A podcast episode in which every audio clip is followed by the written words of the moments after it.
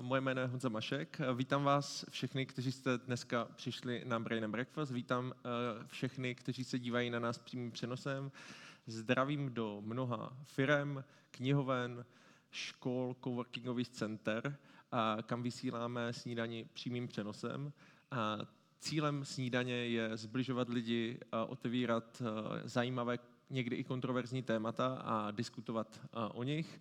Nemyslím si, že tomu bude jinak i dneska, a, protože ty diskuze bývají a rádi bychom, aby byly interaktivní, tak vás všechny poprosím, ať už tady v sále, nebo vás, co se na nás díváte přímým přenosem, abyste si vzali nějaký mobilní telefon, nějaké chytré zařízení a uh, zadali www.slidu.com hashtag brain, a nebo pokud se na nás díváte na RB Edu, tak eh, pod tím přenosem eh, rovnou můžete zahlasovat na první otázku, jestli eh, jste na snídaní poprvé, anebo ne.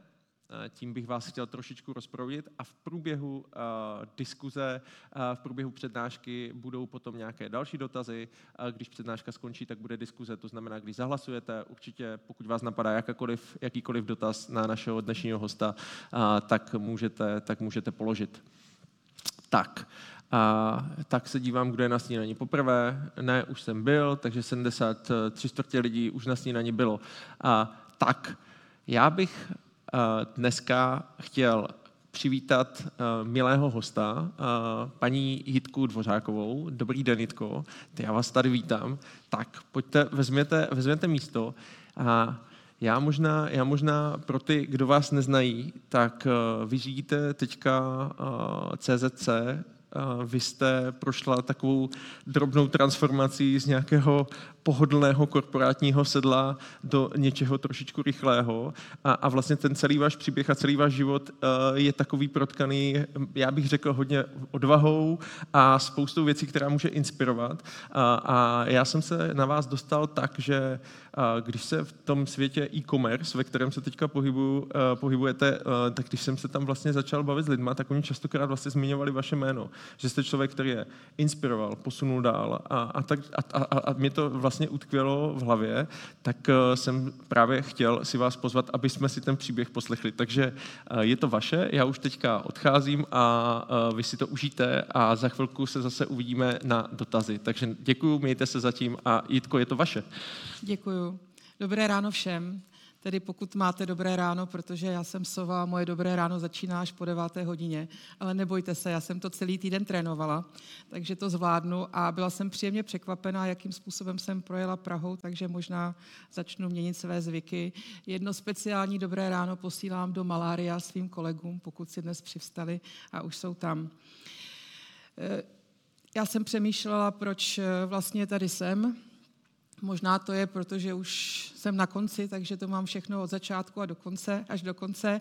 Ano, je to asi v podstatě vybídka k tomu, aby člověk bilancoval, ale eh, na druhou stranu já jsem tady spíš proto, abych vám řekla, že nemusíte všechno stihnout do 50, že toho času je ještě spousty. Ono je hrozně těžké eh, mluvit, když člověk nemá nějaké otázky nebo daný téma a připadá mi, že je úplný peklo, když člověk musí eh, mluvit o sobě. Nejčastější otázka, kterou já dostávám, je, jak je možný, že obstarožní blondýna řídí IT firmu.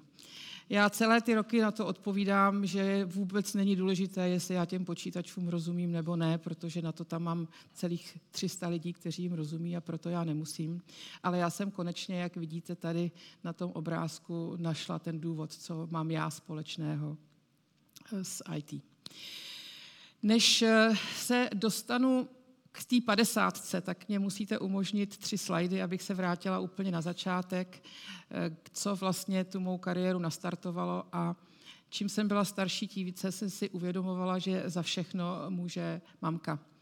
Byla to věta, která nasměrovala můj dospělý život a když se mi bylo 25 let a přišla jsem říct mami, já bych se chtěla vdávat, tak eh, přišla odpověď, Děti malí se doufám nedo, ne, nedívají a odpověď zněla, to je teda v hajzlu. Ona tím chtěla říct, že všechnu tu energii, kterou jsem věnovala do studia jazyků a do odbornosti a do cestování a do všeho, že vlastně teďko půjde bude k ničemu, protože prostě budu běhat kolem těch malých dětí a budu se věnovat rodině. A já jsem si tehdy řekla, že to přece vůbec není potřeba, dá se zvládnout všechno a bude, prostě to může jít. To, co já vždycky říkám, že to vyžaduje téměř premiérské plánování a myslím si, že některé mamky z vás mi to potvrdí, že prostě jsem měla ten, ty stránky toho diáře, protože tehdy ještě žádná technologie nebyla naprosto plný a prolínaly se tam porady jednání s kroužkama a na začátku dokonce s návratem domů ke kojení. Maruško, ty si tohle určitě zažila. Takže opravdu to chce, ale jako není to nic špatně, nikdy jsem toho v podstatě nelitovala, protože to prostě zvládnout jde. Když jsem v 50, a to už je taky nějakou dobu bilancovala, tak jsem v podstatě přišla na to, že se celý život snažím dokázat jí svý mámě, že jde skombinovat kariéru, ambiciozní kariéru i s dobrou péčí o rodině. Bohužel pochvala se nekonala. Jediné, co v tomto směru moje máma řekla, bylo, že jsem prostě chlap v sukních a s tím já prostě nemůžu souhlasit, protože jsem úplně normální ženská, která se ještě dneska po každý rozbrečí při babičce, při babičce Boženy Němcový. Já bych teď projela, ono to není dlouhý, vejde se mi to na jeden slide, tu svoji profesní e, dráhu, protože já jsem těch pozic za tu dobu, co v biznisu jsem, nezažila úplně moc. Dokonce musím říct, že do 50 let jenom dvě pozice, ale od 50 za těch posledních 10 let tři, takže to zrychlení je vidět i v tomto smyslu. Svou úplní práci první jsem získala díky protekci, protože jsem vystudovala zahraniční obchod, ale kvůli kádrovému profilu jsem ho nemohla úplně vykonávat, takže jsem se nakonec dostala díky drobné pomoci do podniku zahraničního obchodu jménem Tuzex, to asi nikdo moc nepamatujete. A tam jsem prostě seděla někde zavřená v kanceláři, protože jsem v podstatě nebyla dostatečně prověřená k tomu, abych mohla eh, s těmi zahraničními partnery pracovat a napřímo. A přineslo mi to vlastně po revoluci i první místo, protože se zástupce švýcarské firmy, která vozila japonskou elektrotechniku do Čech, ptal, kdo je ta snaživka, co mu všechno posílala vždycky včas a byla z toho první, byla z toho první nabídka. Eh, ta druhá, eh, druhá pozice byla takovým jakoby v podstatě spíš pokračováním přirozeným, protože švýcarská firma do Čech vozila Panasonic zejména a po revoluci, když se tady ty politické ekonomické podmínky vylepšily, tak se Japonci rozhodli, že sem půjdou napřímo poslali k nám do kanceláře, kde jsem pracovala já se svými třemi kolegy. Japonce, který u nás seděl tři měsíce, pořád si něco psal, moc eh, se na nic neptal a po třech měsících přijela japonská delegace a poprosili mě, zda bych šla tlumočit eh, k advokátům, že se bude zakládat teda firma. A tam mi spadla trošku brada, protože na otázku pana advokáta, kdo bude statutárem té nové společnosti, pan Ito Stoky a řekl, no, tady Jitka. Bohužel ještě ten den mý tři kolegové dali výpověď, protože oni se před, mezi sebou nemohli dohodnout, kdo tu pozici dostane a tohle to pro ně bylo velké zklamání. Když jsem se po letech svého japonského šéfa ptala, proč to vlastně tehdy udělal, protože myslím si, že všichni víme, jak na tom jsou ženy v Japonsku, tak mi řekl, já jsem studoval v Americe a já jsem se tam naučil, že ženy jsou daleko silnější v exekuci, spolehliví a doufal jsem, že nám moc nebudou mluvit do strategie. Takže to bylo, jak jsem získala svoji první ředitelskou, ředitelskou pozici a zároveň už to bylo první zaměstnání, kde jsem byla deset let. Potom přišla náhoda na ulici, kdy jsem potkala kolegu dávno z vysoké školy, ptal se mě, jak se mám.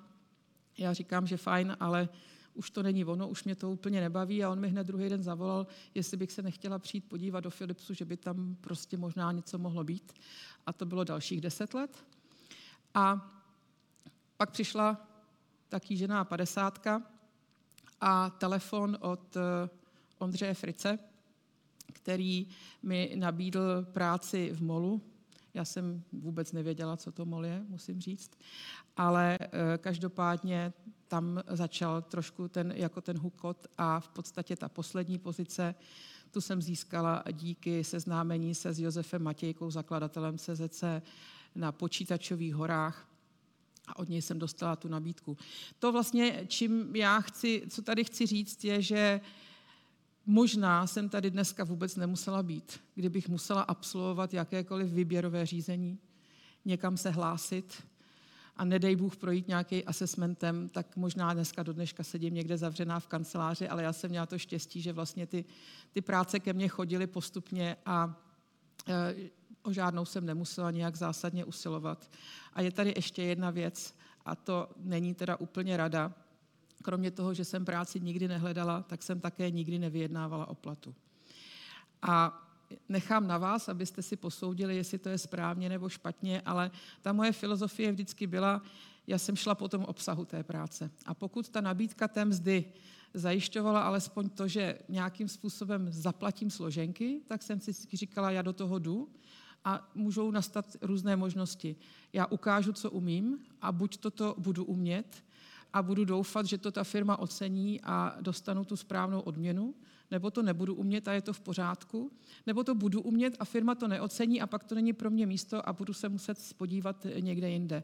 Musím říct, že mi to celý život neuvěřitelně vycházelo, že vždycky přišla firma ke mně, děláš to dobře, tak my bychom ti rádi přidali. A pak jednou samozřejmě ne. A pak se ukázalo, že to, že jsem to celý život eh, nevyjednávala a neumím to, je vlastně nevýhoda. Já bych rovnou, když už jsem projela těch eh, pět pozic, tak bych rovnou ještě něco řekla k těm odchodům, protože odcházíme všichni z různých důvodů. Já jsem firmu Panasonic opustila po deseti letech, protože jsem měla pocit, že už eh, nemám tu přidanou hodnotu. Protože už jsem prostě strašně úzce zaměřená, už ty věci dělám jakoby rutině, neumím se podívat zvenku a nedokážu tomu něco nového přinést. Eh, pro Japonce to bylo zklamání, protože tam je ta kultura trošku jiná a tam lidé, aspoň teda mé generace, když vstoupili do firmy, tak tomu vždycky říkali, že to je lifetime commitment a vlastně v ní začali a v ní taky skončili a já jsem měla pocit, že už se prostě nikam eh, jako dál nepohybuju. Eh, ve Philipsu jsem po deseti letech zrušila svou pozici v rámci tehdy nastupující krize v roce 2008, kdy jsme dělali velkou reorganizaci a doufala jsem, že mě firma nabídne něco jiného. Nicméně ty nabídky byly všechny mimo Evropu a já už jsem byla ve věku a zejména moje děti, kdy to, abychom se přesídlili jako celá rodina, nepřipadalo v úvahu samotné se mě nechtělo, takže v podstatě jsem to po deseti letech jsme se dohodli na konci. Z Molu jsem odcházela v podstatě emotivně. Je to pro mě strašně netypický, mě tam spousta věcí trápilo eh, po tom, po první akvizici, kdy MOL získal jeho africký koncern Naspers. A pak jednoho dne v pondělí prostě mě v té hlavě cvaklo a řekla jsem si, už ne. A šla jsem, než si to rozmyslím, rovnou teda říct, že bych ráda skončila, protože už mě to netěší. V CZC jsem doma, jsem tam pořád ale samozřejmě člověk má v sobě nastavený nějaký limity a já si už těch posledních deset let říkám, že mě nikdo nebude nutit dělat věci, které mi vnitřně nedávají smysl. Vždycky, když se mě lidi ptají, proč až teď, proč to tak nedělá vždycky. Já jsem si do těch 50 nebyla jistá, jestli to vím. Já jsem vždycky i něco, co mě se možná nelíbilo, tak jsem to vždycky zkusila dělat a zkoušela jsem to dělat jak nejlíp umím, abych se v podstatě, když tak dozvěděla něco nového. A myslím si, že po té 50 se to už vím, takže pokud bych byla nucená se postavit před ten svůj tým a říct, musíme dělat tohle a vnitřně jsem mu nevěřila, tak by to asi byl ten, tak by to asi byl ten důvod. Tak, a teď už se dostáváme k tomu období, o kterým si s váma dneska chci povídat. Já to zlehčuji, ale v podstatě to tak trošku bylo, zas tak moc to nezlehčuji. Já jsem si na začátku prostě udělala nějaký plán, abych tý mámě dokázala, že to prostě jde a teď jsem si to jako očkrtávala. A musím říct, že až do těch 50 mi to vlastně připadalo dokonalý. Dneska, když se na to koukám, tak eh, bylo to fajn, bylo to spoustu hezkých věcí, ale obecně to tak trochu nuda. A pak v podstatě přišla ta padesátka a začaly se ty věci jakoby měnit. Moje máma přestala lyžovat, když jí bylo 45 a já jsem si tehdy říkala, nejvyšší čas. Bylo to složitý, ona se bála, my jsme se báli o ní, já jsem říkala, Ježíš, tak už jako je potřeba. A s tím v podstatě ve mně tehdy vznikl dojem, že prostě po té padesátce se už vlastně nic neděje. Ten člověk někde sedí a teď se hlavně musí postarat o to, aby to nějakým způsobem doklepal, do toho důchodu. Musím říct, že kdyby mě dneska v 61 někdo řekl, už bys neměla lyžovat, tak ho pravděpodobně přetáhnu hůlkou, protože prostě si to vůbec neumím představit. Já jsem opravdu tu profesní kariéru úplně otočila, protože jsem opustila ten svět mezinárodních korporací a šla jsem do firmy MOL, o které jsem já nic nevěděla a bylo mi to hloupý říct. A ani jsem nevěděla nic o online, o e-commerce. Připadalo mi to dokonce, že dělám jako kariérní zpátečku, ale chtěla jsem zůstat v Praze a nechtěla jsem už tolik cestovat, jako to bylo předtím. A to, co mě na tom zaujalo tehdy nejvíc, je, eh, v 50 asi nemůžete jít na trh a říct, dejte mi někdo nějakou možnost, já bych se chtěla ještě něco učit. To je hrozně složitý, protože jste zaškatulkovaný, většina těch nabídek, které dostáváte, jsou v tom oboru, o kterém se dlouhodobě ví, že už, eh, že už ho znáte. A samozřejmě to, co je na tom trošku složitý, je ten stres z toho věku. Přicházíte do něčeho, co je úplně nový, čemu nerozumíte, máte nějakou reputaci, ale to je vám vlastně úplně k ničemu, protože jste na tom jako hůř než všichni ty kolegové, kterým eh, přicházíte. A tady přišli ten stres po tom nástupu do molu přišel už po šesti týdnech, kdy jsem opravdu vůbec nevěděl, která by je a říkala jsem si, Dvořačko, co tady děláš, teď to je prostě strašná ostuda. A byla to chvíle, kdy jsem začala hledat, jakou můžu mít přidanou hodnotu, než se naučím prostě ten zbytek. Takže tehdy to byly nějaké volné pozice, takže jsem spustila do toho obchodního oddělení nějaký hiring, ale ty noci s Googlem byly hrozně těžké, protože já jsem přišla na první poradu a tam v podstatě jsem jediná žena, byla to porada holdingového vedení a ta probíhala tak jako v holých větách a ve zkratkách, který mě prostě vůbec nic neříkali. Jak nám minulý týden dopadly PPCčka, jak je na tom SEO, eh, jak, jak jsme na tom prostě s, eh, s konverzí a já jsem vůbec nevěděla, o čem se mluví. Takže jsem, než abych to přiznala, tak jsem ty celé noci se snažila googlovat.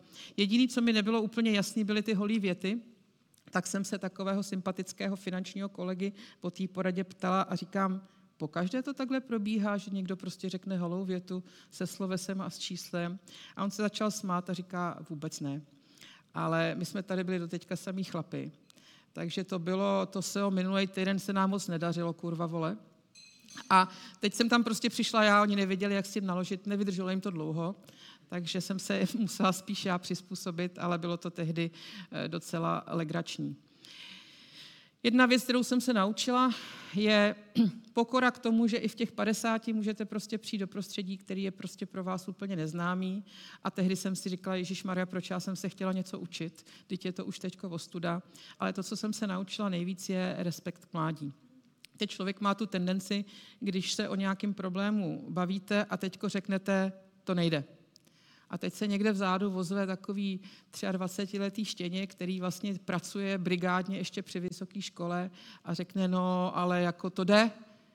A teď vy máte tu tendenci prostě říct, hele, tohle já jsem dělala dávno, když ty si ještě tahal kačera a tak mi tady nic nevykládej, ale já už dneska prostě jako tu větu neřeknu, protože vlastně zjistíte, že to, že říkáte, že to nejde, je možná proto, že jste to několikrát zkusili a nešlo to, nebo možná jste to zkusili jenom jednou a nešlo to a už v té hlavě máte, že to nejde.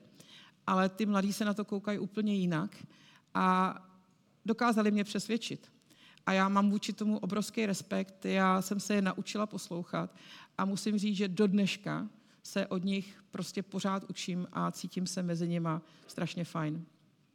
No a tak, jak prostě přišla ta práce, tak eh, v podstatě se změnila, změnila i dynamika celého mého života, i toho osobního, protože eh, těsně po té padesátce, po tom neúplně dobrovolném eh, odchodu z Philipsu, následoval taky odchod všech mých třech mužských ze společné domácnosti. Ve dvou případech to byl plánovaný odchod mých synů do jejich vlastního života, v tom třetím případě to byl neplánovaný odchod mého manžela s kamarádkou a naznačovalo to v podstatě něco mezi jako sebevraždou a katastrofou.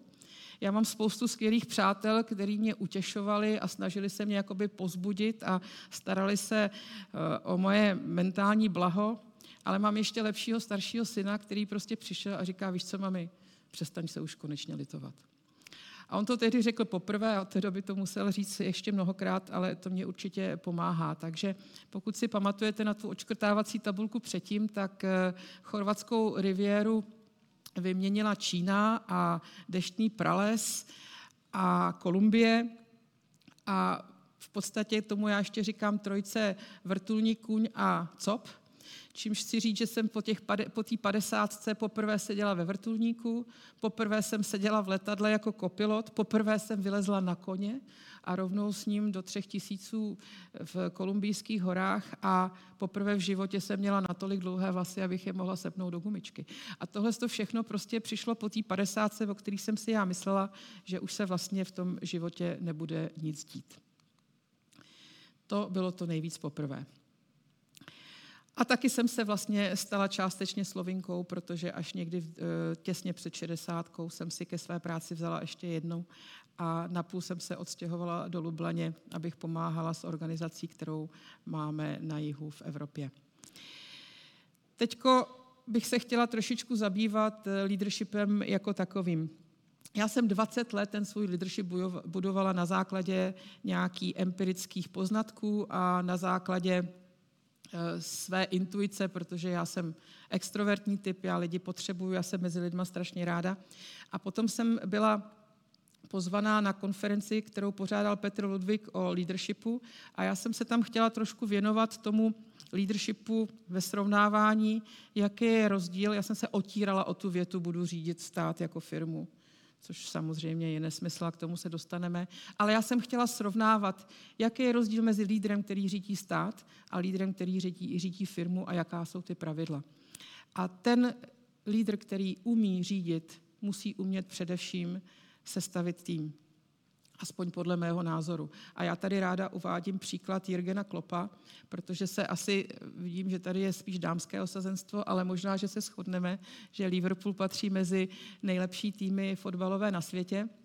A Jürgen Klopp ten film, ten tým složil z hráčů, kteří byli nejednotliví hvězdy ale kteří byli prostě týmově založený a udělal z toho vynikající tým. Je potřeba umět těm lidem kolem sebe naslouchat, když si být dobrý lídr. A s tím jsem se setkala u Jany Moravové, která v podstatě asi změnila ten styl leadershipu v Mountfieldu, když nastoupila po otci zakladateli Ivanu Drbohlavovi, musí umět rozpoznat ty správné myšlenky a musí umět o nich rozhodnout a zejména nést odpovědnost, což jsem svým způsobem obdivovala u Tonyho Blaira, pokud jde o válku v Iráku, že se uměl k té zodpovědnosti přihlásit. Nebo jinými slovy, je to jedno, jestli je firma nebo stát, ale ty pravidla platí úplně stejně. A potom také potřebujeme lídra, který dokáže ten tým, firmu anebo stát vyvést z krize. A takový člověk musí být především uvěřitelný. Musí umět dělat těžká rozhodnutí a i za ty těžká rozhodnutí unést odpovědnost. Pro mě uvěřitelným lídrem byla vždycky, nebo poslední dobou zejména byla Angela Merkel. Já nejsem žádná feministka, ale musím říct, že na začátku té pandemické krize jsem si ráda pouštěla její večerní desetiminutovky do televize, protože ona dokázala říct, my nevíme, my nevíme, co se stane, ale my vám to budeme říkat tak, jak to je, budeme se o ty informace dělit, prosím pěkně, dejte nám důvěru. Dalším člověkem, který v tomto ohledu byl pro mě vždycky inspirací, byl Tony Shea, zakladatel Zaposu, který dokázal ten svůj tým tak strašně dobře přesvědčit o té své vizi, že nejenom, že se s ním přestěhovali, když měnil sídlo přes půl Ameriky, ale navíc pracovali několik měsíců bez nároku na plat, protože věděli, že z té krize tu firmu dostane a také dostal. A Winston Churchill je pro mě člověk, který umí dělat to těžký, uměl dělat to těžké rozhodnutí, uměl rozhodnout o tom, že pošle tisíce vojáků na smrt proto, aby vyhrál celou válku. A potom mám tady příklad eh, papeže Ratzingera, který dokázal zřejmě nějakou svojí vlastní sebereflexí pochopit, že on není ten typ toho lídra, který dokáže církev vyvést z krize. A byl teprve druhým papežem v celé historii, který odstoupil proto, aby místo uvolnil svému hlavnímu konkurentovi, kterým je papež František, o kterém se domníval, že té církvi dokáže pomoct. Tak, teďko to budování leadershipu v podstatě, eh, když se na to podíváte a srovnáte si to, jaký jsou teda ty závěry, které já jsem uváděla na té konferenci, tak stát rozhodně není firmou a nejde řídit jako firma, ale pro toho lídra, ať už je v pozici CEO nebo premiéra, musí platit stejná pravidla. A na druhou stranu, chcete-li se stát tím správným lídrem, nemusíte být nejlepší. Nemusíte být nejlepší ekonom, nemusíte být nejlepší na minister, z ministerstva průmyslu, nemusíte být nejlepším marketérem, ale musíte si umět sestavit ten tým, který mu budete naslouchat a kterému budete věřit. A budete za něj nezodpovědnost, i když to třeba není přímo vaše chyba. A proto si myslím, že když člověk hledá svůj dream job, tak by to mohl v podstatě považovat tak trošku jako kampaň, a dívat se na to, do které strany, nejenom do které strany nebo do které organizace vstupuje, ale také, kdo je v jejím čele. Tak, první otázka pro vás, kteří pracujete ve, ve vašich organizacích. Je-li váš šéf spíš kapitánem anebo kormidelníkem? A teď se dostaneme k tomu leadershipu trošku z jiné stránky. Přišla pandemie a mně připadalo, že se strašně moc věcí mění, že pracujeme z domova, a že je prostě potřeba změnit ten styl toho leadershipu, že je potřeba změnit styl řízení a e, přišlo mi takový vhodný, že bych se mohla trošku obohatit o teorii a ne jenom všecko zakládat e, na té své empirické zkušenosti, protože jsem si samozřejmě žádnou pandemii za celý svůj život e, neprošla. A tak jsem se dívala, a to teď nejsou moje poznatky, to je skutečně teorie, jaké existovaly a existují typy lídrů. Ten první je ten, ten první je ten heroický. A to je ten silný vizionář, člověk s jasnou prostě myšlenkou, jako byl třeba eh, Steve Jobs, anebo jako možná v našich podmínkách je eh, Tomáš eh, Čupr. Někdy v druhé polovině 90. let se objevil další typ lídra, servant, lídr, což je v podstatě přeloženo do našeho jazyka pečovatel. To je ten lídr, který se zejména kromě toho vedení firmy stará o to, aby byli všichni spokojení, aby měli šťastný domovy, rodiny, všechno zajištění. Tam se nachází více příkladů spíš v té politické oblasti, ale když se podívám k nám, tak jediný, kdo mě napadl, prostě je to strašně dávno, ale je Tomáš Baťa, který kromě toho, že si držel tu vizi pro tu svou společnost, tak se také staral, ale byl asi v tom případě první, staral se o ty zaměstnance. A e, ten třetí typ, který v podstatě vznikl někde, nebo se začal označovat někde kolem roku 2014, je hostitelský typ lídra, který mě osobně je nejsympatičtější díky svému stylu a polohám, ale je to pravděpodobně proto, že tím prvním já být nemůžu, a ten druhý v podstatě tu nevýhodu má, že se ten člověk sám na pozici toho lídra totálně uvaří a sedře, protože se snaží zvládnout úplně všechno. Eh, otázka je, že dneska se říká, že ten heroický typ lídra je v podstatě už přežitá záležitost a, a ptejme se proč. Já si myslím, že se nedá říct, že přežitá, protože vždycky budou maskové naší společnosti. Vždycky budou. Ale ten problém u tohohle toho je, že tam je požadována velice obtížná a neobvyklá kombinace kompetencí ve smyslu silná vize, naprostá myšlenka, vizionářství a k tomu nějaký manažerský schopnosti. Všichni víme, že to byla jedna z věcí, na které trošku eh, Steve Jobs selhal. To je první. To druhý je v podstatě, že se změnila dynamika doby. Dneska je všechno strašně rychlé, dneska to člověk prostě jeden neurve. Dneska potřebujete ten tým, který vám nahrává, ze kterého čerpáte a s kterým spolupracujete. A potom nakonec je taky eh, tady riziko, když ten člověk eh, najednou není, stejně jako v Apple. A pro mě taky tím heroickým lídrem byl Petr Kellner. A když ta strategie celé té společnosti velice silně stojí na jednom člověku, tak potom může se stát, když ten není, že se ta celá společnost dostane do problémů. I když musím říct, že to, co já na těch heroických lídrech obdivuju a co jsem sama nikdy nedokázala, je ta odvaha nehledat konsenzus. Já jsem o tom prostě přesvědčený, tak já zatím půjdu a vy všichni můžete být proti. Ale to si můžou dovolit právě jenom oni. Tak, a my nemáme žádné odpovědi. Máme? Tak počkáme.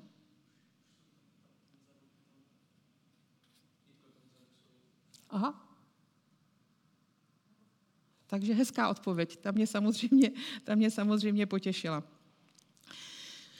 Tak, tak se vrátíme k tomu současnému typu hostitelského leadershipu a proč mě se vlastně jakoby líbí, protože on má eh, několik eh, rolí a několik poloh. Já je vezmu rychle a dala jsem to tady v angličtině, abych, si, abych vám nezapomněla připomenout, že nejsem autorem této teorie, že to mám půjčený od eh, povolanějších. Hostitelský lídr je ten, který v podstatě k těm věcem ty své kolegy zve který je začíná, vykopává, který ty lidi propojuje, který se tím samozřejmě zúčastní, ale ne v zásadně vždycky nutně v té vůči roli a který vytváří ten prostor, aby se ty problémy mohly řešit, ale zároveň hlídá určitě hranice, které se svou zodpovědností hlídat musí, aby nebyly překročený. A existuje, proto se tomu říká situační leadership, existuje ještě několik eh, prostě poloh nebo pozice. Tou první je eh, takzvaně na pódiu. To je ten okamžik, kdy ten lídr musí rozhodnout, protože to je jeho zodpovědnost, není tam nějaký konsenzus, máme několik možností, ale za jednou musíme jít. Tou druhou je mezi lidma. To znamená, on je tam prostě jako mezi ostatníma, diskutuje na jejich úrovni, dává prostor tomu svému týmu. Ten třetí, kterému se říká eh, takzvaně na balkóně, je ten, kdy ten tým pracuje, ví, že ví, co má dělat, ale prostě lídr je v pozici pozorovatele, jsem tady, vidíte mě, kdybyste potřebovali, přijďte si. A ten poslední je takový ten nejuvolněnější, který mu se říká v kuchyni. To je, vy jste hostitel, pozvete si celý ten tým, máte party, ale ty lidi vědí, co mají dělat na té party, vědí, jak se mají bavit a vy si klidně můžete dovolit odejít do kuchyně, dát si panáka anebo připravovat další chlebíčky. Já jsem budování svého leadershipu založila na důvěryhodnosti, doufám, že na férovosti, ale nejsem asi ten, kdo to může posoudit, uvěřitelnosti a hlavně konzistence, protože to si myslím, že je u nás eh, žen taková ta vlastnost, kterou máme docela často, že dokážeme ty věci dotahovat a proto jsme platnými partnery mužům. Ale samozřejmě to mělo nějaký vývoj v průběhu toho věku. Eh, na začátku při tom mém prvním působení v Panasonicu, kdy mi bylo kolem 30, tak jsem vlastně se k tomu leadershipu dobojovávala dvěma způsoby. Jednak tím, že jsem způsobila brzdu ve společnosti a jednak blafováním. Já to hned vysvětlím. Tu brzdu jsem způsobila tehdy, kdy ta firma ještě nebyla velká, bylo nás nějakých 20 a já jsem se prostě rozhodla, že můžu být dobrým ředitelem jedině tehdy, když budu umět každého toho jednoho človíčka v té firmě nahradit. A tak já jsem za, na půl roku zabrzdila tu firmu tím, že jsem nedělala to, co mám, nedělala jsem ty rozhodnutí, ale byla jsem chvilku účetní, byla jsem chvilku eh, servisní pracovník, byla jsem chvilku regionální obchodník. Prostě chtěla jsem umět ty lidi nahradit a musím si říct, musím říct, že mi to pro ten budoucí život dalo vůbec nejvíc ze všeho. Ano, vím, půl roku prostě jsem byla tou brzdou, ale strašně mi to pomohlo v chápání toho, co které to oddělení pro tu firmu, jaký tam je potenciál, kde jsou možné chyby, jako například, když jsem zjistila, že Účetní je člověk nejpečlivější na světě a ze stejnou vehemencí hledá chybějících 10 halířů jako 10 milionů. A proto firma potřebuje kontrolera, protože ten jí prostě řekne, kašli na těch 10 halířů, pojďme hledat těch 10 milionů. A to blafování bylo způsobené tím, že prostě mě bylo 30, ženská po revoluci a distribuce spotřební elektroniky a teď měli jsme, já nevím kolik obchodů a řetězců, všude samý chlapy ve středním věku, který tomu rozuměli a vždycky, když došlo k té cenové diskuzi, tak mi říkali, Ivan Dvořáková, ta televize je strašně moc drahá, protože nemá tenhle ten typ obrazu a tamhle to a já jsem vždycky koukala jak, jako z jara a říkala jsem, tohle to nejde, protože já se nedokážu prosadit. Proto, aby se v té době mohlo dovážet k nám nějaký přístroj zařízení, tak muselo být předloženo elektrotechnickému ústavu eh, a spolu s tím vzorkem toho přístroje přicházela servisní dokumentace. To je sešit, který je asi takhle jakoby tlustý. A já jsem vždycky u toho přístroje ten sešit vzala, šla jsem tři stránky před koncem, našla jsem si tam nějaký tři parametry, vůbec jsem nevěděla, co to znamená, ale naučila jsem se to z paměti. A když prostě přišlo k té diskuzi o cenách, paní Dvořáková, ta televize nemůže být drahá takhle, protože a říkám, a já si myslím, že může, protože má tyhle ty tři parametry. A. Takže to prostě byl ten okamžik, kdy si řekli, Ježíš Maria, tak do téhle diskuze už nejdem, protože ona zná daleko větší detail než my a netušili samozřejmě, že nezná, ale musím říct, že mi to tehdy velice pomohlo. Ve Philipsu eh, ten, ta moje cesta k tomu leadershipu vedla trošku jinak, protože eh, ta organizace, já jsem měla na starosti tehdy na začátku jako marketák střední a východní Evropu. Ta organizace fungovala tak, že v Amsterdamu se něco rozhodlo, do centrály ve Vídni pro střední a východní Evropu se to poslalo a teď to odešlo všem těm obchodníkům, kteří byli v té přední línii, kteří tam byli před těma obchodníkama a měli za úkol prodat víc a za lepší marži a prostě měli akorát tyhle ty chytré řeči z Amsterdamu a ono to samozřejmě nefungovalo. Takže já jsem v podstatě se obrátila, já jsem šla za ním a ptala jsem se, co potřebujete pro to, abyste mohli prodávat víc. Kde potřebujete tu cenu mít nižší a kde naopak ji můžeme zvýšit, aby jsme to skompenzovali. A začala jsem to tlačit zpátky a teď samozřejmě přišlo, ale to jako nemůžeš. Nemůžeš nám tady jakoby v Amsterdamu říkat, co jakoby má dělat. A já říkám, já to chápu, že úplně nemůžu. Já věřím, že by ta komunikace měla jít oběma směrama, ale vy jste pět let šli jenom jedním. Takže já musím teď nějakou chvilku zpátky, abychom to srovnali. V Molu to byl zase trošku jiný typ, tam to byla ta moje první srážka s vizionářem. Ondra Fritz, eh, strašně silná osobnost, která prostě chrlila ty nápady a Oni nemusí být všechny úplně skvělí. Jo. Problém těch vizionářů je, že oni jsou úspěšní, dosahují toho, co chtějí, mají fantastickou vizi a v určitém okamžiku si začnou myslet, že vlastně vědí úplně všechno a že rozumějí úplně všemu. A my jsme vždycky pracovali tak, že přišlo deset nápadů a já říkám, hele, nápad číslo jedna a čtyři je super a ten asi dokážeme zrealizovat. To jsme se dohodli rychle, ale potom byla práce vysvětlit, že těch dalších šest radši nebudeme dělat, ne protože nejsou jako úplně super, ale protože na to nemáme ani tu kapacitu. A další problém vizionářů je, že uh, oni, když to vymyslí, tak už to mají očkrtnutý. Už je to hotový, protože oni to už vymysleli. A ne vždycky se podaří jako zjistit, jestli ta organizace zatím šla, jestli to už dotáhla. A to, co je ještě horší, že oni dokážou přijít s další následnou myšlenkou, která možná potírá tu předchozí. A teď zjistíte, že vlastně ještě nakonec nedoběhla, nedoběhl ten tým k té první myšlence a už jako je tady jakoby nová a dostáváte se do situace, kdy prostě mně to připadá trošku jak rugby, někam se hodí ten míč a teď tam všichni vrhnou. A pak se zase vrhnou na druhou stranu. Takže já jsem si tam vzala jako svůj cíl dělat nějaký nárazník a některé věci filtrovat tak, aby se prostě ten tým mohl postupovat dopředu. V CZCčku bylo úžasné to, že ta firma, která byla předtím vedena tím svým zakladatelem a pracovala na tom, aby splnila ten požadavek z toho trhu, pokud je o eh, IT a počítačovou techniku, tak měla velice dobrý lidský základ, ale krásný prostředí, kdy se dala od začátku budovat věci, jako je firemní kultura, jako je eh, brand, jako je vize a smysl té firmy pomocí těch lidí. Eh, pomocí těch týmů, který tam byli a byli k tomu jakoby připravení, nadšení a zafunguje samozřejmě v takové organizaci vždycky cukr a byč. Eh, jsme teď všichni v rámci MOL Groupu, vlastně je to spojení těch mých předchozích dvou zkušeností asi bych mohla sklízet to, co jsem buď to dobře udělala, nebo špatně udělala, ale já se pořád učím a díky těm mladým lidem, kteří prostě kolem mě jsou a jsou všichni o 20 let a víc mladí, tak díky těm se pořád něco dál učím. Tak, máme tady další dotaz. Jak je složený ten váš tým? A samozřejmě se k tomu dostaneme, jak to funguje s tím sestavením toho týmu. Já jsem pochopila za svůj život, že jsou dva způsoby, jak můžete sestavit svůj tým. Ten první je, máte-li na to dost peněz, jste velká organizace, které se daří, tak prostě můžete sestavit ten tým z těch nejsilnějších odborníků na ty jednotlivé oblasti.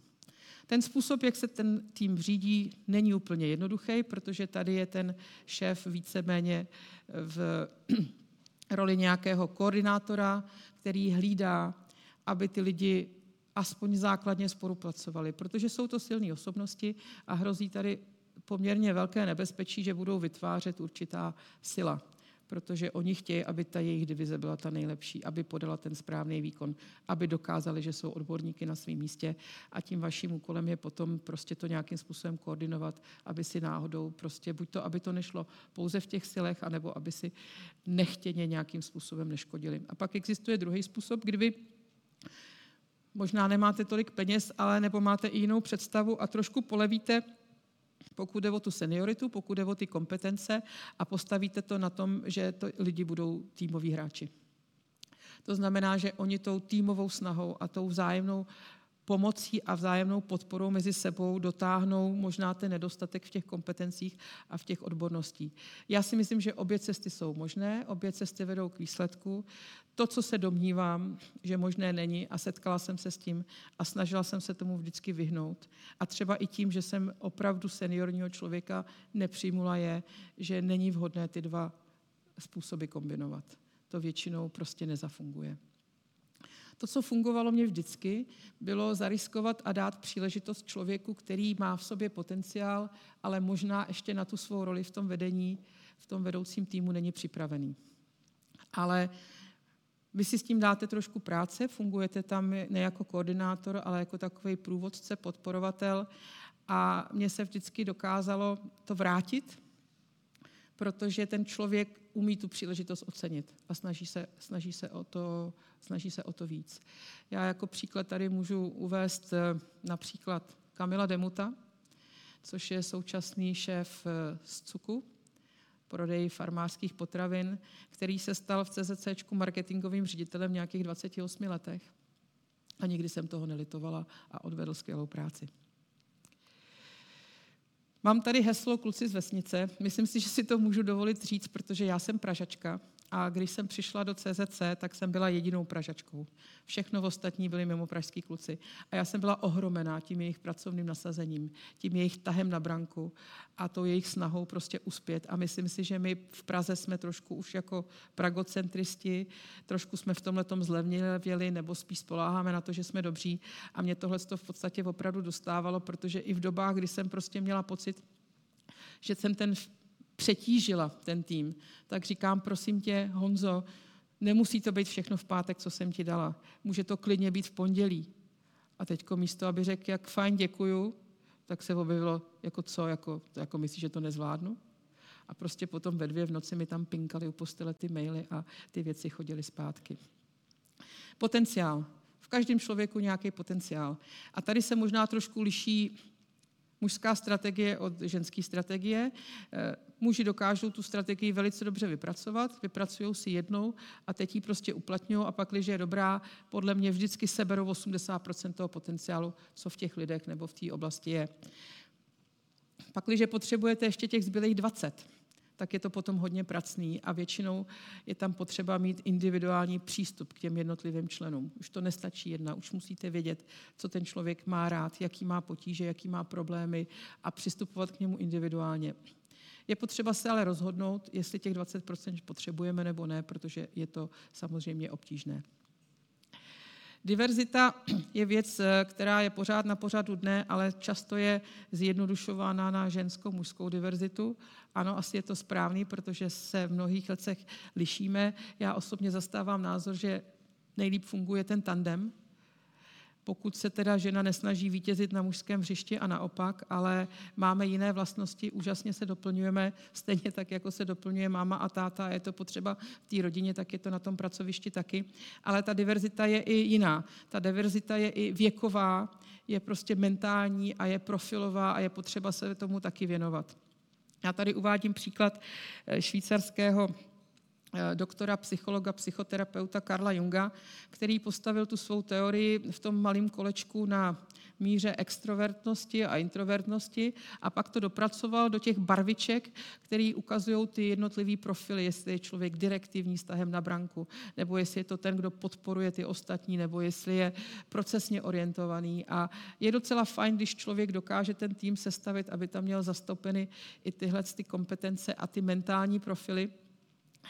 A pak zjistíte, že když se tomuhle tomu trošku věnujete, že to přichází samo. Já jsem jen tak jako v loni jsem se koukala na ten tým v rámci nějakého offsiteu, kdy jsme dělali hodnocení roku a zjistila jsem, že aniž bych si někde vyplňovala nějaký barvičky a šla jsem potom, že prostě to složení je tam krásně, krásně vidět a rozložený. Tak, teď se podíváme. No vida, asi firmy nemají moc peněz. Ale já věřím, že to, že to je prostě určitě fajn, fajn rozhodnutí. Tak. Teďko ten hostitelský leadership v praxi. Ono se nám mění to řízení a ukázala to ta pandemie z toho transakčního do transformačního. Dřívá věc to bylo, jsem šéf, dám úkol, uděláš úkol, vyhodnotíme úkol, odměním za úkol. A dál a znova. A myslím si, že generace mileniálů nám, nás naučila, že to prostě nestačí. Oni nechtějí dostat úkol, odvést úkol, oni chtějí znát širší kontext. Oni chtějí velice dobře vysvětlit, proč jim ten úkol zadávám. Já v podstatě říkám, že kdykoliv vám přijde mail, pošli mi tabulku S, tak ji neposílejte. Zeptejte se. Vám musí každý říct, proč ji potřebujete, protože vy můžete spálit spoustu času na úkolu, který splníte špatně, jenom protože jste neznali kontext. Mladí lidé dneska chtějí prostě vědět, jaký je širší kontext té firmy. Je, chtějí se stotožňovat s tou vizí. Chtějí, aby ta vize nebyla jenom vydělat peníze, ale aby tam byla taky nějaká společenská důležitost. Chtějí dostávat feedback nejednou za rok, v nějakém ročním hodnocení. A chtějí ho dostávat častější, což se ukázalo jako velice užitečná věc, zejména v době toho, kdy jsme pracovali z domova. A je to právě ten okamžik, kdy se ty lídrové stávají s kapitána kormidelníkem, protože oni se bez toho týmu neobejdou. Co je další důležitý, a na to se někdy zapomíná, je ten vztah nadřízeného s podřízeným. Existuje určitá sociální výměna, kterou my hodnotíme mezi námi a našimi přáteli, jestli náhodou já se pořád nesnažím, pořád něco nedávám a nedostávám zpátky, jestli ten můj kamarád ze mě tu energii spíš jakoby nesosá a ono je to úplně stejný v té práci. Většina těch manažerů má tu snahu prostě z těch lidí dostat nejvíc pro to, aby oni splnili ten svůj úkol. Ale pokud nebudou mít přidanou hodnotu těm lidem pod nimi, pokud jim nebudou ukazovat cestu, nebudou je nějakým způsobem posunovat a obohacovat, nebude to fungovat. Tam prostě ta přidaná hodnota, pro mě má ten člověk v tom týmu tu přidanou hodnotu, že mi odvádí tu práci, za kterou jsem já hodnocená, přináší ten výsledek celé společnosti. Ale pokud já nemám pro něj přidanou hodnotu, tak já říkám, prosím tě pěkně, řekni mi to, protože jinak se ten vztah rozbije. Negativní feedback, důležitá věc, musí být a není příjemný nikomu. Ani na začátku, ani na konci. A proto si myslím, že je hrozně důležitý, jakou formou se ten negativní feedback dává. A je potřeba to nevykřičet, je potřeba nebýt příjemný, protože potom vám hrozí, že si ten člověk to tak jakoby úplně nevezme k srdci. Jo, je potřeba být jako v podstatě vyklidněný. Já se pamatuju, na gymnáziu jsem měla ráči pány profesory, protože paní profesorka, která ráno prostě přišla do třídy a e, rozčilně praštila třídnicí o desku, tak já jsem věděla, že jí ty děti ráno doma naštvali. Že jí manžel něco proved, řekl, že nebude odpoledne hlídat. Profesoři si to uměli nechat za těma dveřma a přišli v podstatě po každé v té stejné, v té stejné poloze. A ten negativní feedback se může taky setkat s nepochopením, je to strašně dávno, nějakých 25 let. Mezi obchodníma asistentkama v Panasonicu jsme měli kolegyni, která šla dělat obchodní asistentku, protože ji nebavilo dělat učitelku. A já, když někdo udělá chybu, tak velice jako bych ráda vysvětlím. Já jediný, co nemám ráda, když se chyba opakuje. A došlo k tomu, tak jsem si kolegyně poslala a říká, pozvala a říkám, hele, tahle ta chyba už přišla po druhý, prosím pěkně, eh, dávejte si na to pozor, protože kdyby se to mělo stát po třetí, budeme to muset nějak řešit a nebude to úplně příjemný. Ano, nebylo jí to příjemný, byla trošku jako zčervenalá, odešla. Já jsem si pět minut později šla do kuchyňky, kde se scházely všechny dámy na cigárku, nalít kávu a procházím kolem a teď jsem si všimla, že tato kolegyně má úžasnou semišovou sukni a říkám jí, Andulko, vy máte ale krásnou sukni dneska. A přijdu zpátky s tím kafem a ona vlítla za mnou do kanceláře, praštila těma dveřma a říká, tohle nemůžete dělat. A říkám, co jako nemůžu dělat?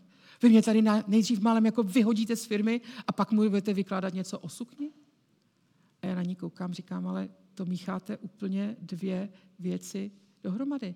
To, že jste udělala chybu a já se mám ji vyčetla, neznamená, že jste pro mě horším člověkem. A už vůbec neznamená, že si nemůžu všimnout, že máte hezkou sukni. Prostě tam je takový to pojetí, jako bylo jako když jsem udělala něco špatně, tak na mě jako křičte a pojďme to vyřešit a budeme mít dusno. A to já jsem jako nikdy neměla moc ráda a myslím si, že když tu zpětnou vazbu negativní řeknu, neříkám vyloženě se smíchem, ale s úsměvem a milým způsobem, tak si ten dotyčný uvědomí, že to není, že mě někdo ráno přivřel ruku do dveří, ale že to tak opravdu myslím. a samozřejmě k tomu přichází taky to hodnocení, eh, hodnocení výkonu.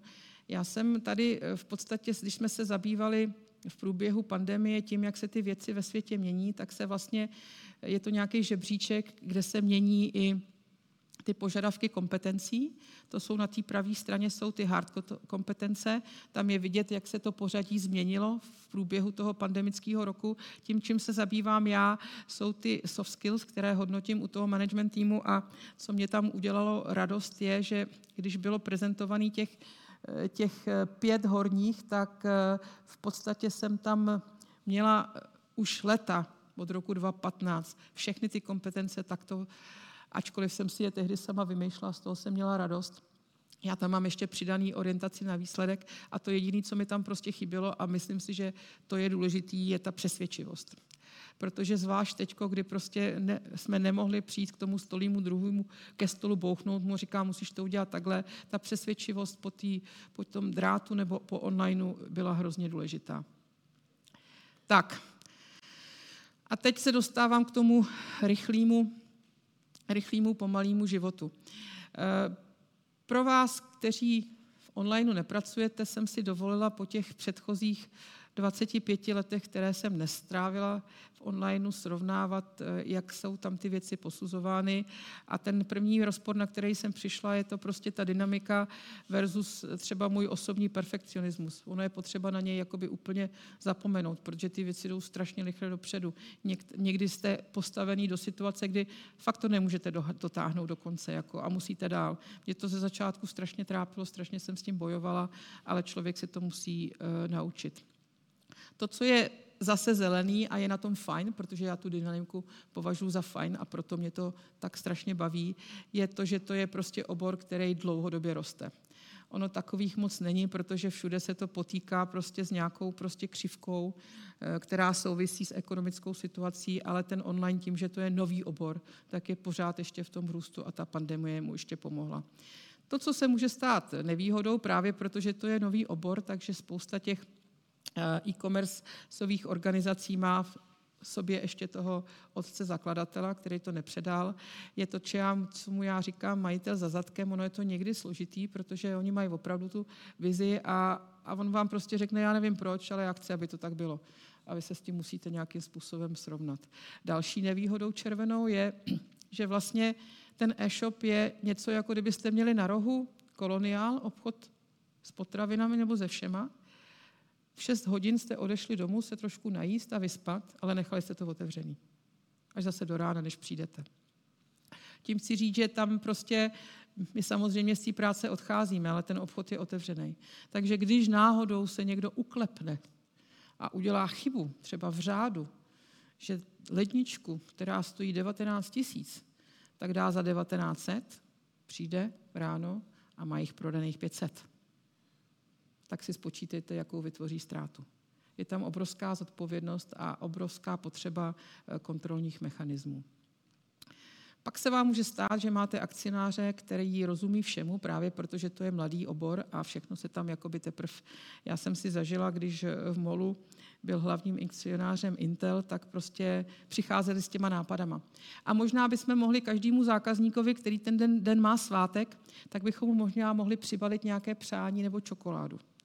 A vůbec si ten člověk jakoby neuvědomí, že to není tak jako jednoduchý, že expedujete 30 tisíc věcí za den, že je těžký z toho vybrat, když vám to tam jede na tom pásu, komu máte dát tu čokoládu. Ale eh, je to těžký vysvětlit, protože akcionář je člověk, který ho je potřeba respektovat. To, co si spousta těch e-shopů, a zejména za začátku, neuvědomovala, je, že je to sice e-shop, je to trošku jiný, ale pořád je to firma. A trošku se podceňovalo Teď už je to dneska jiný, dneska jsou opravdu ty e-shopy řízeny jako firmy, ale podceňovalo se plánování, finance. Bylo normální, že jsme ve ztrátě, protože my přece rostem. A málo kdy si prostě člověk uvědomil a potom se stávalo, že všechny ty e-shopy do těch 150 milionů vydělávaly. A pak se ten zakladatel rozhodl, tak jako mě to jde a teď z toho udělám velkou firmu a naberu si úvěry a pak přišly prostě ty problémy, protože pořád je to jenom firma. A je tam samozřejmě ten konflikt eh, mezi, už když je ten e-shop velký, mezi korporátní a startupovou mentalitou, který podle mě, a se tomu dostaneme, není konfliktem, ale je to naopak jakoby výhodou. Eh, CZC, ve kterém dneska působím, je takzvaný jako follower, protože se definujeme na trhu jako dvojka, ale nebylo to vždycky tak a je to trošku dvojka z donucení. Na začátku jsme byli ve skupině třech eh, IT e-shopů, jako byla Alfa, Bohemka a Mironet. A my jsme se potřebovali nejdřív vymanit z té skupiny, což se nám povedlo a uvízli jsme na půl cesty v takovém váku mezi touhletou skupinou, kterou jsme nechali za sebou a tou Alzou, která je de facto nedostižná, protože je prostě strašně obrovská. A získali jsme trošku problém s tou motivací a tehdy vznikla ta dvojka, protože na záda nám nikdo vyloženě nedýchal, ale před náma ještě lokomotiva, takže jsme prostě hledali něco, co nás etabluje v tomto prostoru a získá nám nějakou motivaci. Doba se vyvíjela, v tom dalším období OK, Electrovord, Datart se nás pokoušeli v tom onlineu, kde se cítíme stále být tou dvojkou atakovat. Uvládli jsme to, ale pak samozřejmě i s tou dobou pandemie přišla jakási konzolidace na trhu. Datar eh, se spojil s HP Tronikem a s Euronixem a dokážou do toho opravdu šlapat a vznikl nám konkurent, kterého si musíme velice zásadně všímat. Rychlý a pomalý svět je něco, co jsem chtěla vysvětlovat, ale musím říct, že v našem případě je to rychlý a ještě rychlejší svět. A to proto, že vrátím se teď k té mentalitě, není to konflikt korporátní a startupový strategie, je to v podstatě obrovská výhoda. Protože když nejste ani korporát a ani malá firmička, tak vy si můžete vybírat. Tam, kde je prostě proces, který nás bude provázet dlouho, je pro tu firmu strašně důležitý, tak tam prostě uděláme ten proces korporátním způsobem, aby to stálo pevně na nohou, aby to prostě vždycky fungovalo. Ale tam, kde je prostě potřeba něco rychle dodat na trh, kde je potřeba dohonit tu konkurenci nebo jí naopak sebrat to prvenství, tam to klidně uděláme na koleni a pošleme to tam. Podívejte se, jak se dneska uvádějí na trh nové přík. Dovedete si představit, že by iPhone nepřišel v září s novým modelem? Nikdo si to nedovedeme představit. Ale díváme se na to, jak je dokonalý v to září? Kolik těch softwarových updateů přijde hned za 14 dní, hned za měsíc. Protože prostě pro ten Apple je nejdůležitější, aby splnili to, aby tam prostě přišli v září, aby tam to září nepřišel místo toho Samsung nebo něco jiného. Takže možná to ještě není úplně hotový, ale oni už vědí, že prostě v krátké době potom to dodělají. A to já si myslím, že je ten motor, který tu firmu může hnát dopředu, protože si může volit mezi tím důkladným procesem, ale nemusí ho dělat a tím rychlým na koleni, který taky může udělat. Zatímco ten malý to musí dělat všechno na koleni a ta velká korporace to musí všechno dělat důkladně. To, co ukázalo pandemické období, je, že jsme se dokázali strašně jakoby hecnout z toho domova v té euforii a dokázali jsme dělat ty věci strašně rychle. My jsme například aplikaci pro to, aby si zákazník mohl bezkontaktně vyzvednout svůj, uh, svůj přístroj v prodejně vyvinuli za víkend. Kdyby to bylo rok předtím, tak mě budou vývojáři říkat, no musíme to analyzovat, to bude trvat tři neděle, potom vám řekneme, kolik to stojí, pak to budeme dva měsíce vyvíjet a pak to musíme odzkoušet. Bylo to prostě hotové za víkend. Což mě, prostě, což mě opravdu připadalo úžasný.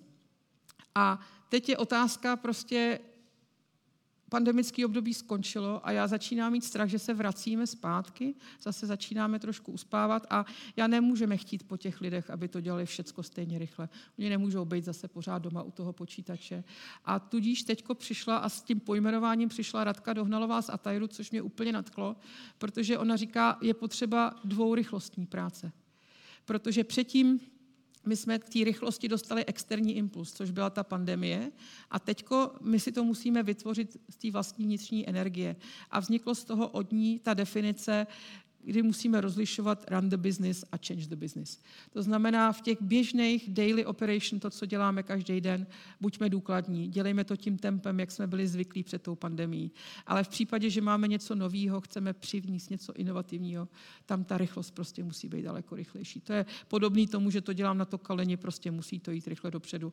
A možná to nebude dokonalý a možná to potom budeme opravovat.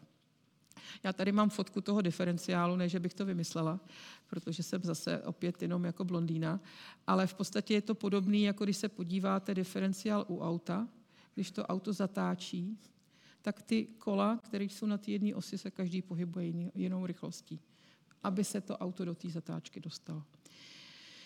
No a to, co já pořád ještě říkám, že každá organizace občas potřebuje nějakou mrkev a já si pod tou mrkví představuju jakoukoliv eh, odměnu, impuls anebo výzvu, protože my, a to je to, co mě vyhnalo na začátku po těch deseti letech z toho Panasonicu, já jsem neuměla tu mrkev vymyslet. Děláme pořád něco. Dostali jsme zadání, přinášíme výsledky, eh, tuníme prostě tu naší ekonomiku, snažíme se ty náklady optimalizovat a je to pořád stejný. A zase jsme se posunuli o 0,1%, což samozřejmě v našem obratu 6 miliard je spoustu peněz, ale je to pořád to samé. Takže občas je potřeba vymyslet, co by ta firma mohla dělat ještě úplně jinýho, doplnit, aspoň vnitřně, aby ty lidi získali nějaký pocit, že můžou pracovat na něčem novým. A my se o to snažíme teďko zabývat se eh, digitální, digitálním zdravím a přístrojem, který s tím souvisí a také pomáhat trošku se vzděláváním, do kterého ta digitalizace dneska přichází.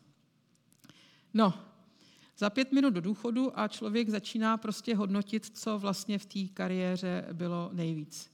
Bylo to to, že jsem se ve 30 stala generální ředitelkou, nebo to, že jsem mohla pracovat v prosklených luxusních kancelářích, nebo to, že jsem dosáhla mezinárodní kariéry, a nebo to, že jsem se ve Philipsu stala první ženou generální ředitelkou a ještě navíc z východní Evropy. A vy vlastně, když se na to koukáte takhle zpátky, tak eh, člověk zjistí, že v průběhu toho života se strašně mění hodnoty jakým se na ten život koukáte. A já jsem si to uvědomila a ten příběh mnoho lidí kolem mě už dávno zná. Na začátku v CZC, když jsem udělala první takový setkání zaměstnanců, tak jsem se ptala, chcete vědět něco jakoby o mě a přihlásilo se děvče z finančního oddělení a říká, paní Dvořáková, já jsem si vás tak trošku googlovala, koukala jsem prostě ten Philips a ta generální ředitelka a nepřipadá vám to naše CZC takové jako trošku sešu po sjezdovce dolů? jako prostě krok zpátky.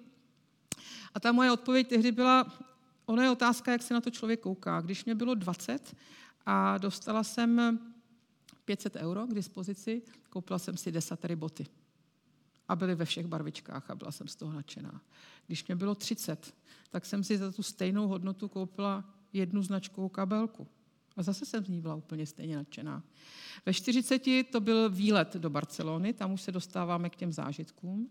A v 50 jsem za 500 euro koupila jeden jediný lístek na San Franciskou filharmonii.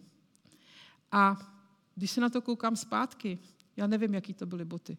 Já si nepamatuju, jaká to byla kabelka, ale ten zážitek z toho zvuku, geniálního toho orchestru, té San Franciské filharmonie, byl je ve mně pořád. A myslím, že si ho budu pamatovat pořád. A proto vlastně, i když to bylo vlastně až na konci, tak pro mě to CZC je prostě nejvíc, protože jsem dostala tu příležitost s tím týmem pracovat, eh, být na té cestě toho vzestupu a fungovala tam ta úžasná věc, že když jsme se večer na něčem dohodli, tak jsme to druhý den začali dělat. A to se vám v životě často nepodaří. Já mám perfektní timing.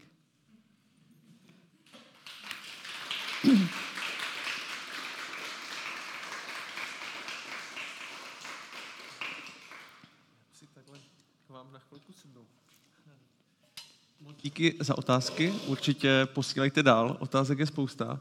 A já jednu mám, když jsem poslouchal to povídání a chtěl bych moc poděkovat za lekci leadershipu. Moc, moc pěkně zamýšlení.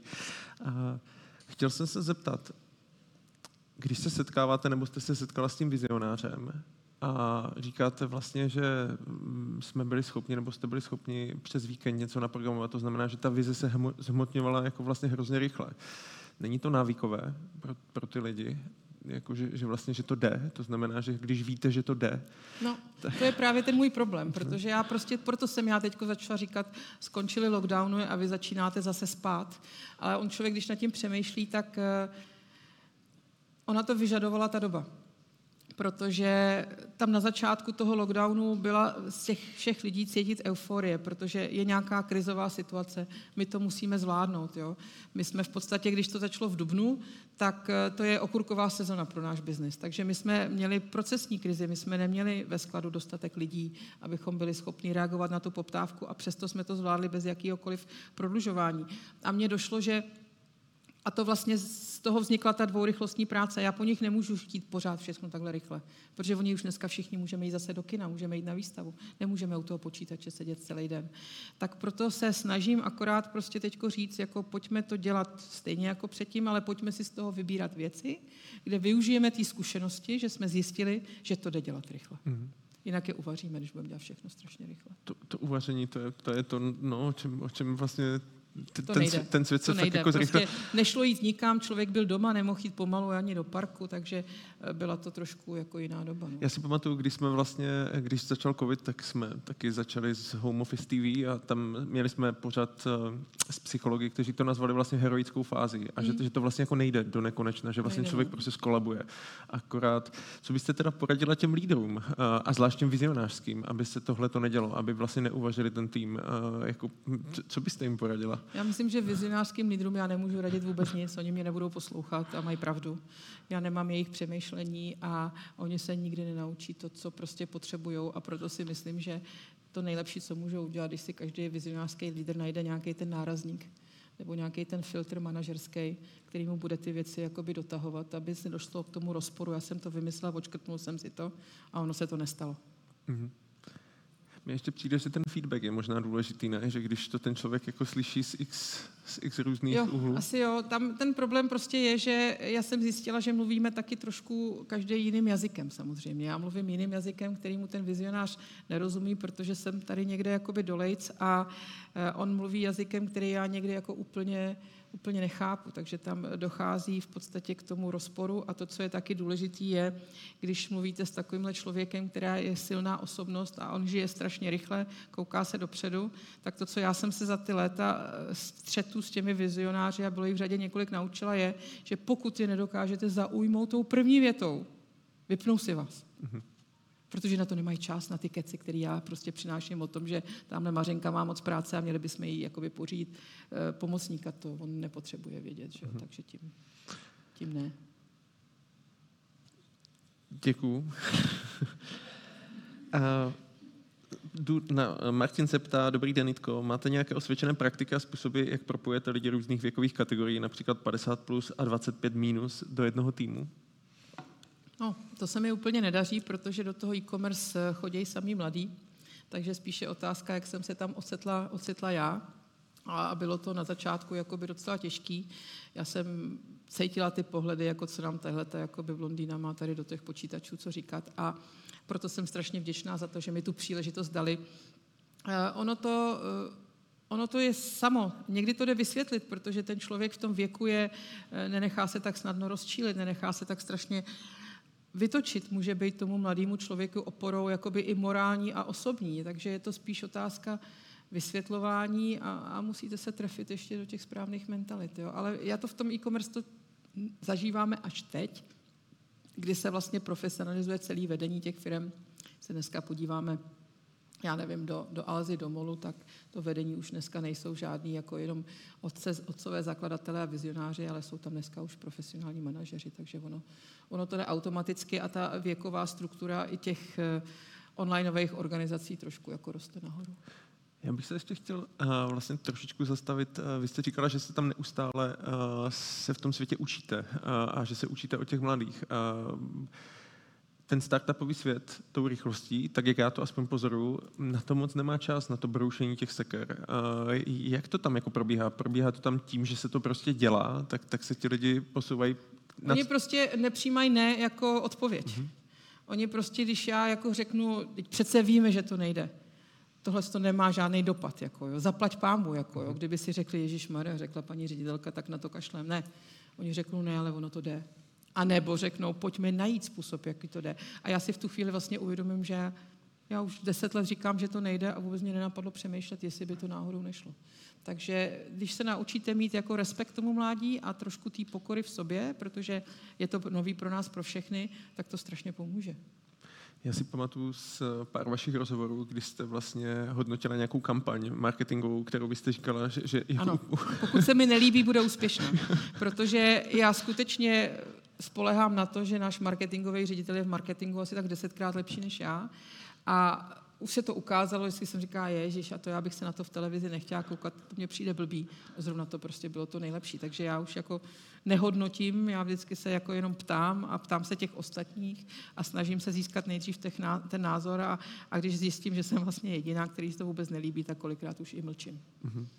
A možná tady zajímavá otázka, trochu navazuje na to, co jste říkala. Vyzeruje z vás klititko. Co vás dokáže naštvat a jak vypadá naštvaná Jitka? No, když je Jitka naštvaná, tak je strašně naštvaná, ale neuvidíte to. Uh-huh. Já se to snažím jako prostě vdusit, protože ono to nikomu nepomůže. Eh, já jsem asi dvakrát za život křičela, už to nebudu opakovat, protože si myslím, že to prostě jako nedává smysl. A ukázalo se to v té pandemii. Ty šéfové, co to fungují tak, pozvu si tě do kanceláře a vyřvu tě. na mě, když bude někdo křičet po telefonu nebo online, je to úplně šumák. Jo, takže si myslím, že tohle jsou metody, které prostě jakoby nefungují. Já, když jsem naštvaná, tak já úplně mezi tím svým nejbližším týmem, já jim to řeknu. Řeknu, teď jsem teda fakt nasraná. Ale nebudu ničím mlátit, nemám to v povaze. Mm-hmm, okay. uh... Ale umím být naštvaná. Vnitřně teda hodně. uh...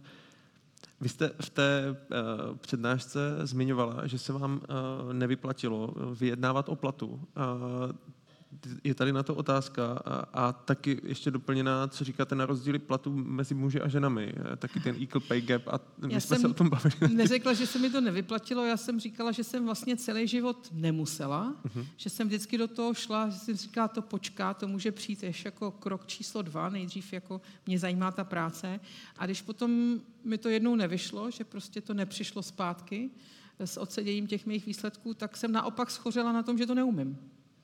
Takže já neříkám, že to je ta cesta.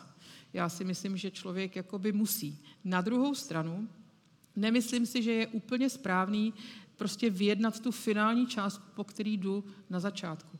Já jsem se s tím setkala, že prostě jsem měla kandidáta, který se mě líbil a já jsem prostě tu představu těch peněz měla pro ten začátek takovouhle a on ji měl někde jinde. A když ten člověk tlačí na pilu a dostane vás do rohu, protože ho opravdu potřebujete a vezmete ho, tak on strašně sám riskuje, protože kdykoliv se mu co by malinkýho nepovede, tak si vždycky řeknete, a tohle jsem dostala za ty peníze, který po mně chtěl. Ono je to podle mě trošku jako dvousečný, jako nemyslím si, že je nutný, pokud člověk má důvěru v sám sebe, vyjednat tu cílovou částku prostě hned při tom stupním pohovoru. Já si myslím, že to může být kontraproduktivní. Hned na to navážeme tady dotazem. Eh, dobrý den, eh, jak docílit toho, aby, se člověk, aby si člověk věřil a měl šanci se posunout ve firmě výše, než momentálně je. Strašně ráda objevují nové obory. Děkuji. Jak, jak se posouvat ve firmě podle vás? No, asi tak například tím, že eh, nebudu na první otázce se ptát, jak se firma kouká na work-life balance a jestli mě bude někdo nutit k přesčasům protože to je taková, jakoby, podle mě, ten přístup k tomu životu je věc každého člověka vnitřně osobně. Já každý máme právo na nějaký svůj work-life balance. A buď toho v té firmě můžeme praktikovat, anebo ho nemůžeme praktikovat. A potom budeme jako dělat někam jinam. Jo? Ale pak, když člověk má tu práci ne jako něco, co mu donese ty peníze na konci měsíce, je spousta lidí, kteří prostě do té práce jdou proto, aby pak ve čtyři mohli začít žít. A je to taky v pořádku, mm-hmm. je to prostě životní filozofie. Já si myslím, že kdo tu práci dělá rád a dělá ji poctivě, tak se na to přijde. Mm-hmm. Takže ji dělat. Takže ji dělat. Je tam otázka samozřejmě, a to je vlastně, když člověk je jako v té práci neúspěšný, tak je to, já vždycky říkám, že to je z 50% vina toho manažera protože on musí posoudit, jestli ten člověk na tu práci má. A když přijímáme nového člověka, tak se na něj taky musíme dívat z hlediska toho jeho potenciálu. Jestli je už na limitu, takže on tu pozici bude jenom dělat tak, jak teďko pracuje, anebo jestli má v sobě ještě nějaký potenciál rozvoje. A když eh, dáme člověka na špatnou pozici, tak my můžeme ohrozit jeho sebevědomí. On může být v něčem dobrý, my jsme ho dali na něco jiného, ani jsme to nepoznali. A já se vždycky potom cítím jakoby vina, protože on je možná frustrovaný z toho, že se mu nedaří a přestane si věřit, ale on má tu hodnotu někde úplně jinde. Takže tam je vždycky prostě podíl toho nadřízeného. Vy jste mm, během té přednášky mluvil o tom potenciálu 80 a potom těch 20, jako když je potřebujete, jak se docela, jak, jak tím osobním přístupem jste říkala. Hmm. To znamená, že uh, zase říká se, že to jde jenom do nějaké určité velikosti té firmy, jako mít s každým kontakt. To znamená, jak tady, no jasně, toho, jak tady ale já vždycky se bavím o tom, o tom s tím mým přímým, uh-huh. s mhm. těma přímýma uh-huh. lidma, anebo že se ke mně něco donese, uh-huh. tak se to snažím potom jakoby vysvětlit, že ten člověk ještě není na to, aby jsme ho odhodili do odpadkového koše, ale že prostě potřebuje možná nějaký, uh, nějaký jiný přístup. Ono se to ukázalo i v té pandemii, že vlastně ty signály toho, že vám někdo vyhořuje, získáváte daleko hůř, než když ho vidíte každý den v kanceláři. A když je to člověk, který prostě se do toho problému dostal, ne vlastní vinou a vy o něj nechcete přijít, tak je potřeba na to prostě eh, přijít eh, včas. No. A pak je to otázka, s kolika lidma pracujete. Já jsem za ten život měla nejvíc přímých podřízených 14 a já říkám, že 14 nejde zvládnout. Je to moc. Mm-hmm. A nemůžete tam potom používat tohle. Já si prostě myslím, že ten optimální je do nějakých 8-9 těch lidí, s kterými prostě pracujete na pravidelné bázi. A pak se dá mít ten individuální přístup. Každýho můžete motivovat jiným způsobem. Nemůžete motivovat, ne všechny jde motivovat penězma, ne všechny jde motivovat výletem, ne všechny jde prostě motivovat stejným způsobem a pokud z nich chcete dostat to maximum, tak si k tomu každému musíte hledat tu cestičku jak, vy jste tam ještě říkal to vlastně ty silné eh, individuality seniorní versus ti, ti, ti hmm. méně zkušení tým, týmoví hráči, vy preferujete teda tu druhou variantu? No já jsem do ní byla tak jakoby dotlačená, protože uh, obor spotřební elektroniky a IT je nízkomaržový, takže tam se ty náklady musí hrozně hlídat, procesy se musí hlídat, každá chyba stojí peníze, takže já jsem se do té situace dostala jakoby nechtěně, ale ona mi ukázala, že vlastně pro mě by vždycky byla tou lepší cestou. A, uh, tak není tam vlastně taková ta představa, že to právě vyžaduje jako víc práce uh, toho manažera, právě to hlídat nějakým způsobem? Uh... Já si myslím, že to nasazení je stejný, protože těm, těm týmovým hráčům vy pomáháte trošku v těch odborných věcech, chvilku je možná malinko vedete, malinko kaučujete, nebo se musíte postarat, abyste jim zvenku zajistil nějaký odborný růst. A u těch silných manažerů pořád musíte hlídat, aby někde prostě neulít, aby někde jako to svý ego nebo ten svůj zájem nebo tu svou snahu a není špatná jako uspět, aby tím vlastně někomu neuškodilo. Ono se to může docela snadno stát. Mm-hmm. A častokrát dostávám uh, tuhle tu otázku, uh, kterou položil bohužel anonym. Uh, ten otevřený a kamarádský přístup uh, nebo zachovat určité zvyklosti. Jak, jak to máte vy? Já jsem to měla trošku složitý, protože já jsem opravdu naprosto nejstarší. Všude dokola, jo. A já jsem se nedávno dokonce dozvěděla u nás eh, v MOL Group je, je tykačka. Tam prostě, už když se přichází, my tady máme kulturu tykání a teďko, když eh, kolega Pitař má takový ten onboarding a přijde těch 20 nových lidí, tak oni ten první den s nima pracují, představují všechno a on si tam stoupne a řekne, my si tady všichni tykáme, akorát paní Dvořákové se vyká. A ono to nevzniklo tak, že já bych vyžadovala to vykání, ono to vzniklo tak, že prostě jsem někomu připadala fakt jako už ve věku té babičky a byl mu to blbý. Takže já naopak prostě pořád, ještě jsem tam asi jediná, která má, já nevím, z těch tisíce lidí, prostě 600, s kterými asi tykám a 400, já už se v kolikrát v tom jako ztrácím, ale já jsem spíš měla problém jakoby je, je přesvědčit. Jo. E, to kamarádství. To je otázka toho, jak to člověk jako by umí udržet v sobě.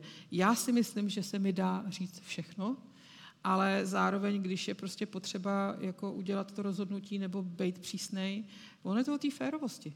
Já se to celý život jako snažím, aby se mě ty lidi ty věci nebáli říct, ale to neznamená, že jim to všechno jakoby odpustím a že řeknu, no přišli jsme o půl milionu, teď se nic neděje, Františku. Ne, tak to není, jo. Ale já se snažím spíš, aby se mě nebáli přijít říct, že tam je to riziko. Jo. Tam je strašně důležitý, aby měli tu důvěru, že s tím pomůžu v té první fázi. Jo. Takže já bych hrozně ráda, aby když se někde schyluje k něčemu, že se to může obrátit špatně, aby ten člověk si neřekl, já orangutan, já to všechno zvládnu. A pak za váma přišel, když už nejde vůbec nic dělat. Já prostě v obdivu, když ten kolega dokáže přijít a říct, hele, já mám pocit, že tady by to prostě mohlo jakoby nevít a v tom případě já hrozně ráda pomůžu. To je taková ta kultura uh, toho, že chyba je vlastně kamarád. A to, Pokud to, není druhá stejná. Pokud není druhá stejná. A to, a to nás moc ale neučili ve škole. Tady to, tohleto. Uh, já za, za tu dobu, kdy jsme vlastně dělali tu přípravu, a, a tak, tak je tady stejný dotaz. Vy jste sama říkala, že neumíte moc odpočívat, ale tady je otázka, jak a čím v vašem pracovním nasazení nabíjíte baterky? No, tak já umím odpočívat. Jsem do jisté míry workoholik, ale nejsem na to pyšná, ale po nikom to nevyžaduju. Já si to sama dělám sama v sobě a nechci to eh, po nikom jiným, ale ono je to spíš eh, o té intenzitě. Eh, mně všichni lidi teď říkají, jako hele, už nejseš nejmladší, měla by si prostě zpomalit. A já prostě říkám, že zpomalit je cesta do pekla. Ale je to proto, že já prostě mám to tempo v sobě ale já to tempo udržuju i v té nepracovní činnosti. Jo? Já když odpočívám, tak odpočívám intenzivně a když pracuju, tak pracuju intenzivně. A já mám pocit, že prostě kdybych jako to tempo zvolnila, tak právě ten okamžik začnu jako eh, stárnout. A mě nabíjí eh, jednak to, že mě ta práce baví. Vy máte přece ten, jako je ten pozitivní a negativní stres, a ten negativní stres, ten způsobuje ty zdravotní problémy a ten pozitivní, ten vás jako žene dopředu, takže když vás ta práce baví, tak vás vytváří pozitivní stres. A druhá věc je, já opravdu čerpám energii z těch mladých. Je to prostě jakoby úžasný, když jako se člověk jakoby nutí, jo, tak vlastně se dozvíte, a tenhle ten běžel maraton a tenhle ten běžel maraton, tak bych měla uběhnout aspoň 10 kilometrů. Takže mě to opravdu pomáhá. Mm-hmm. Kdo je pro vás aktuální inspirací, vzorem, zdrojem a tedy někdo, koho stojí za to sledovat? Řekněte. Hmm. Já jsem tuhle otázku dostala nedávno, myslím si, že to bylo e, z časopisu Forbes. Otázka zněla, kdo je pro vás nejlepším CEO na světě, žijícím a proč. Jak to mám vědět, když pro ně nepracuju? Mm-hmm. Jako já si vybírám ty vzory, prostě já mám vzory v té lidské stránce, pak mám eh, prostě pro mě třeba ta komunikace Angely Merkel, já nemám úplně dobrou Němčinu, jo, ale ona ve mně opravdu zbuzovala jako důvěru. A možná není nejchytřejší a možná věci neumí rozhodovat, ale umí prostě ukázat tu uvěřitelnost, aby ty lidi prostě eh, ty lidi za ní šli. Já mám vzory v každé oblasti někoho jiného a nemám modlu jednoho člověka před sebou. Měl jste jich tam aspoň pár. Mě teda hmm. uh, pa, papež a, a ta historka jako mi, mi přišla vlastně hrozně silná. Že Mně to přijde je, taky silný a já teda musím jako podotknout, že jsem, že jsem ateista a přesto to je prostě pro mě neuvěřitelně silný a samozřejmě eh, viděla jsem eh, dva papežové jako vy film, který předpokládám, že se dost, dost eh, zakládá na té pravdě a tu Ratzingerovou odvahu obdivuju, protože ten druhý papiž, který v historii abdikoval, taky to bylo nějaký 13. století, takže už je to opravdu dávno a já to v podstatě považuji za téměř jakoby hrdinský čin. Já jsem e, měla ráda papeže Jana Pavla, s kterým se moje maminka osobně dvakrát setkala a byť taky v podstatě víceméně nevěřící člověk říkala, že to prostě ta osobnost a ta síla té osobnosti je prostě obrovská. Takže je to svým způsobem hrdinský čin. Já se ještě chci dotknout jedné oblasti. A vy jste říkala, že ji nemáte moc ráda, a to je to muži, ženy, a jak, to vlastně je. A, to, a já vím, že Maruška to má jako, tak jako hrozně podobně, když jsme poslouchali, jako, že, že, vlastně, že to jako tak úplně nevnímá, tak zkuste nám říct, jaký na to máte vlastně názor. Já jsem byla jednou požádána firmou Deloitte, abych se zúčastnila za Českou republiku konference, kterou pořádala německá vláda ve spolupráci s Evropskou unii o kvotách v Berlíně a nevím, je to 4-5 let. A já, já jsem jim říkala, hele, eh, já nevím, jestli jsem ten správný kandidát, protože já s tím prostě nesouhlasím. Já si myslím, že kvóty jsou jakoby špatně, protože ty kvóty nás dovedou do situace, kdy prostě budeme brát na nějakou pozici horší ženu, jenom proto, aby jsme splnili nějaké kvóty. A pak jsem ještě říkala, jak může zavádět někdo kvóty, když je sám jako nerespektuje. Takže jestli chce německá vláda zavádět kvóty pro firmy, tak ať má to zastoupení v parlamentu, ať ho má ve vládě, ať ho má v těch stranách, ať teda jakoby jde tím příkladem. A já jsem na té konferenci říkala, já nevím, jestli potřebujete vy dámy nějakou zvláštní podporu, protože podívejte se, kolik vás tady je plný sál a všechny jste úspěšní, takže ten, kdo chce, tak se prosadí. Ano, jsou obory, kde prostě musí být žena daleko lepší než chlap, aby tu pozici získala. Ale věřím, že kdyby se chtěl chlap stát čelem kosmetické firmy, tak bude muset být lepší zase než ty ženský, aby to dostali. Jo. Takže já tohleto hraní, ano, máme možná, je to pravda v tom odměňování, jako jo. Mm-hmm. ale nemůžeme si trošku za to sami? Já jsem vám právě ukázala příklad, že prostě možná, kdybych se fackovala o každou mzdu, možná jsem byla dneska někde jinde.